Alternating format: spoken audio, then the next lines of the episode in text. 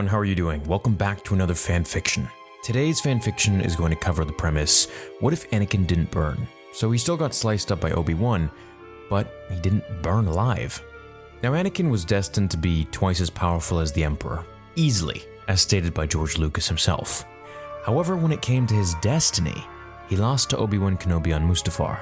Kenobi sliced his limbs off, and Anakin burned alive by the lava river bank. As if losing all of his limbs wasn't enough, his burns were actually what caused the most damage. As we know in Star Wars, limbs can be reattached, and while they did remove a significant amount of his overall force abilities, including his main power, which many might not know about, it was the ability to see into the future. This completely ceased once Anakin lost to Obi-Wan. And it was actually his burns that caused the most difficulty, as stated in the Revenge of the Sith junior novelization. His burns were what created the most difficulty, the book says, in his recovery. This was something the droids as well pointed out to Sidious when they were reconstructing him. They were stating how his nerves had burnt off, so replicating them would be almost impossible of a feat to connect to his cybernetics. Here is an excerpt from the book itself, and then we can continue with the fanfiction. The amputation alone would have been a simple matter of replacement. It was the burns that made matters so difficult. Special connections would be required to overcome the scarring, Worse, Darth Vader's lungs had been seared by the fire. He would need a permanent ventilator system in order to breathe. And do it, the Emperor snapped. So, this caused Vader to be so weakened on top of losing his limbs that it diminished his full potential to only 80% of the Emperor's full power. Vader suffered from many limitations, not just in his overall power due to his burns, but to his potential and life. So, what if Vader didn't burn? What if Anakin was sliced into the several pieces that he was, as fate would have it, but his clothing didn't catch fire? This means if he just landed, you know, a foot or a little more away from the brink of the shore, his clothes may not have caught fire, which resulted in his entire body burning. If Vader didn't burn, you might say Obi Wan would have killed him, for sure. Well, not exactly. In the novel, it explains how Obi Wan didn't have time to go down the hill as he saw the Emperor's shuttle arriving overhead. Not to mention, if he got stuck down there and couldn't make it back up, he'd be dead for sure by the Emperor, or the lava. Palpatine's arrival meant Yoda failed, or worse, he was dead. Anakin would be taken by Sidious to the medical facility on Coruscant. His limbs would be added back via cybernetics within moments, and he wouldn't require any of the facial armor Vader needed. Anakin would look the same as he did before Mustafar with his Sith robes on. While I've seen many pics of Anakin in Vader's armor without the helmet, it looks really cool, but I don't think it would be his actual armor if he didn't burn. Sidious used the lowest grade cybernetics and parts for Vader's reconstruction and suit to punish him into his downfall. Here, he would probably just give him mediocre armor to which Anakin would upgrade later on if he wanted. His powers wouldn't be as high as if he had all of his limbs, which of course he didn't have them all after Attack of the Clones, but I digress. Anakin would lead the Empire with Palpatine and own his skills in the dark side the Empire wouldn't be able to hide the fact that Anakin, the Jedi Knight, turned into a Sith Lord, because uh, they'd see his face. But I'm sure Palpatine would say he was the only Jedi that protected the Emperor during the Jedi betrayal that he framed them for. Now, a bit of a backstory. In the Revenge of the Sith novel by Matthew Stover, during the fight with the Jedi on Mace's team, Palpatine recorded himself being arrested by them, but faked everything in the recording Mind you, it was a voice recording, saying things like, Why are you arresting me? Please stop, this is treason, as he winked at them and then killed them. He was sadistic and smart, he was always covering his tracks. Anakin would fail to learn Force Lightning due to his cybernetic limbs, however, that would probably be the extent of his limitations force wise. He would go on to become more powerful than Sidious after maybe 10 years of training.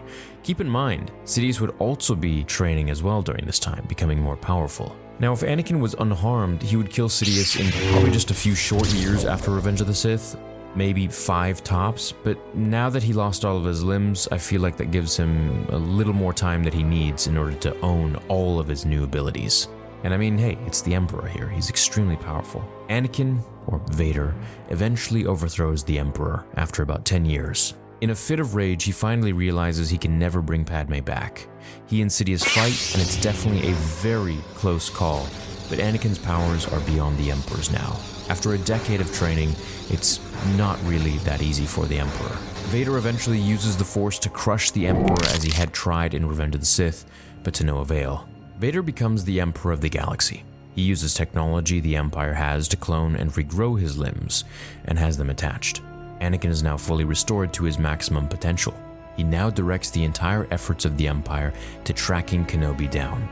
With the acceptance that Padme can't be brought back, at least for now, Vader is hell-bent on revenge against the man who betrayed him, the man who caused the death of his wife, in his eyes, of course. Had Obi-Wan not shown up, then he would have spoken with Padme and probably left to Naboo with her which was mentioned in Legends. And I believe it was in the novel The Rise of Darth Vader, or there was The Rise and Fall of Darth Vader, which are two different books. But I believe that inner monologue was in there somewhere when he was at the Jedi Temple reflecting on what might have been. Vader would fail in finding Kenobi until Kenobi came to him as he did in the original trilogy. The two would meet aboard the Death Star and Vader would destroy Kenobi in the A New Hope novel, Kenobi's inner monologue while he fights Vader mentions how powerful Vader is and how imposing he was. Let alone now at full power, he'd crush all the competition who faced him. So that's a pretty easy scenario if we go with that one, but let's change it up a little bit and make it a little more interesting, shall we? The other option we're going to go with is if Vader finds Kenobi through his Imperial reach, shows up on Tatooine much to his distaste, and challenges Kenobi to a duel, maybe 15 years after Revenge of the Sith, so 5 years after he kills the Emperor, and 5 years before A New Hope. This would make Luke about 14 years old. Now, not without first sensing his intentions of hiding here and realizing he is protecting someone, does Vader actually end up killing Kenobi. Then he walks over to Aunt Beru and Uncle Owen's house, slaughters them, and takes his son, Luke. Vader trains Luke the same way he trained Galen Marek in Force Unleashed. Luke becomes the ultimate apprentice and they go on to control the galaxy and wipe out the rebellion.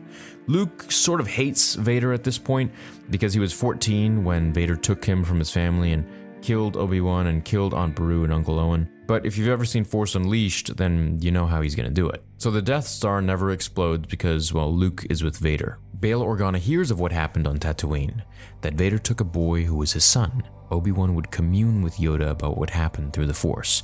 After all, Qui-Gon taught Yoda and Yoda taught Obi-Wan, so it's only natural that Obi-Wan would speak to Yoda about this. Yoda would find a way to reach out to Bail Organa. So let's go a little far fetched and say he would do this by either using the Force to commune with Leia, which is kind of a lame scenario, hoping, you know, she's receptive enough to hear his plea, or he goes in his pod that he landed in at the end of Revenge of the Sith to fly to Alderaan and speak with Bail. The time to train Leia was now.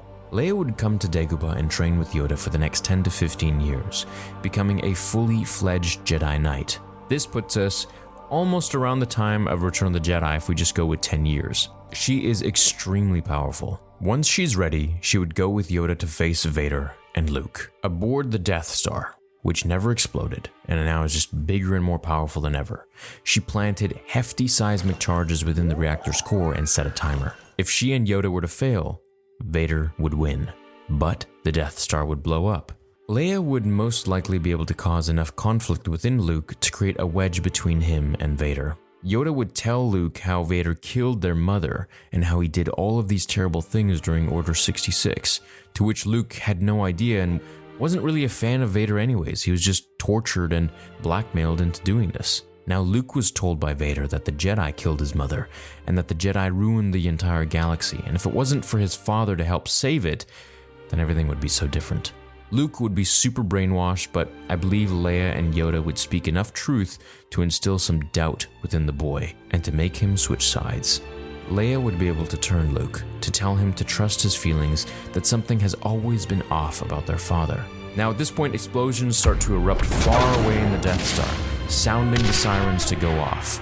Imperials scattering everywhere to leave the station before it blew, just like in Return of the Jedi. Vader would fight them both, and when he kills Yoda, kills Yoda at this point. Yoda's super old, and this is full power Anakin here, so I mean, hey. Vader then takes Luke's hand off as well. Now, he's having some trouble fighting Leia, and not because she's a better fighter than Luke, but because she reminds him too much of Padme.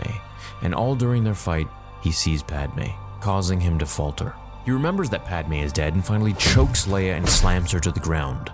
Vader has won. He walks up to Leia to kill her.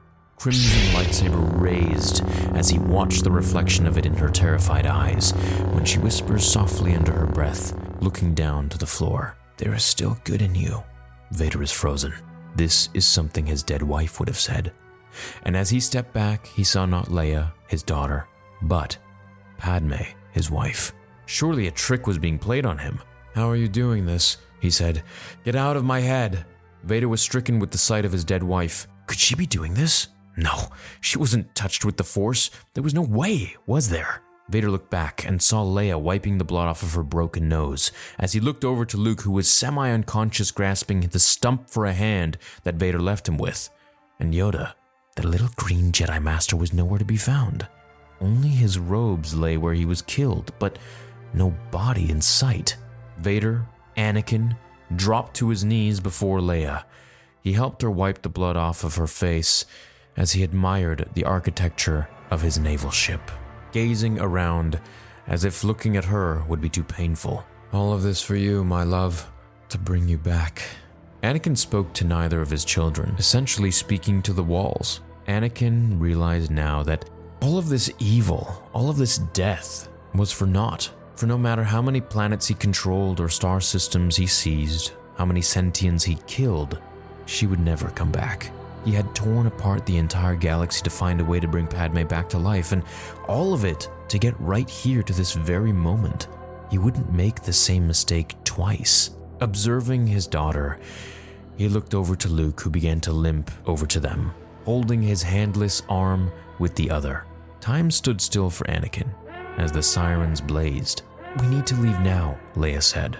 Vader motioned for them to come with him as he led them to the hangar bay where Imperials were in a frenzy trying to get any vessel to take them as far away as possible.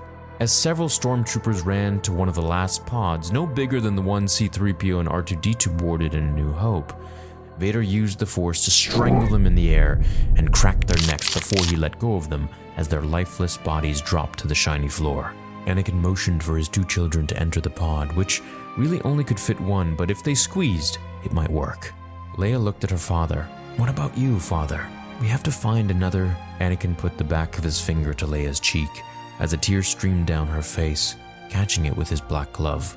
The look in Anakin's eyes told his kids everything they needed to hear. It is too late for me, my daughter. As Luke piped up to encourage his father to find another ship so they could all leave, my son, go.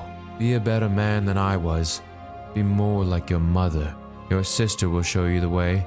I raised you with my own anger, my own hatred for myself. I failed you. As the hangar bay began to explode in flames all around, Anakin knew what he had to do. Luke and Leia began to tear up as they stood their ground and vowed not to leave him. Leia told him they were a family and that their fates would be the same. Anakin put a hand on both of their shoulders as if he were about to embrace them until he pushed them into the pod and sealed the door. Luke and Leia banged at the window and watched their father be engulfed in flames as he stood before them, smiling, closing his eyes as the fire took him. He was going to be with their mother once again after so many years. The pod blasted off into space as they were pushed deeper by the explosion of the Death Star. Anakin sacrificed himself at the last moment for his children. He knew Padme would do the same and he knew Padme was watching. Leia and Luke would go on to train a new school of Force users, combining the light and the dark sides of the Force to create the ultimate and most well rounded Force users in the galaxy.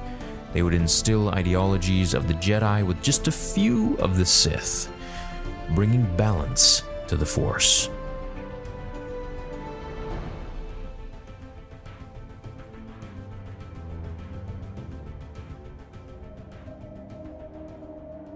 Hope you guys enjoyed this fan fiction. I figured I would go in some daring endings here, and you know, it was a bit of a quick turn with Vader deciding to turn to the light side as he saw Padme within Leia, but I feel like it's something that would probably translate better if it were animated or if it were live action. But I feel like, you know, for this fan fiction, it gets the point across, and uh, this is just one alternate scenario. This is one alternate what if so I hope you enjoyed it. Let me know what you think. Leave a like on this video if you did like it. And if you'd like me to make another scenario, please comment down below and give me some different ideas and topics. Check me out on Spotify if you haven't already, and I'll see you all in the next episode of Star Wars Theory. Until then, remember, the Force will be with you. Always.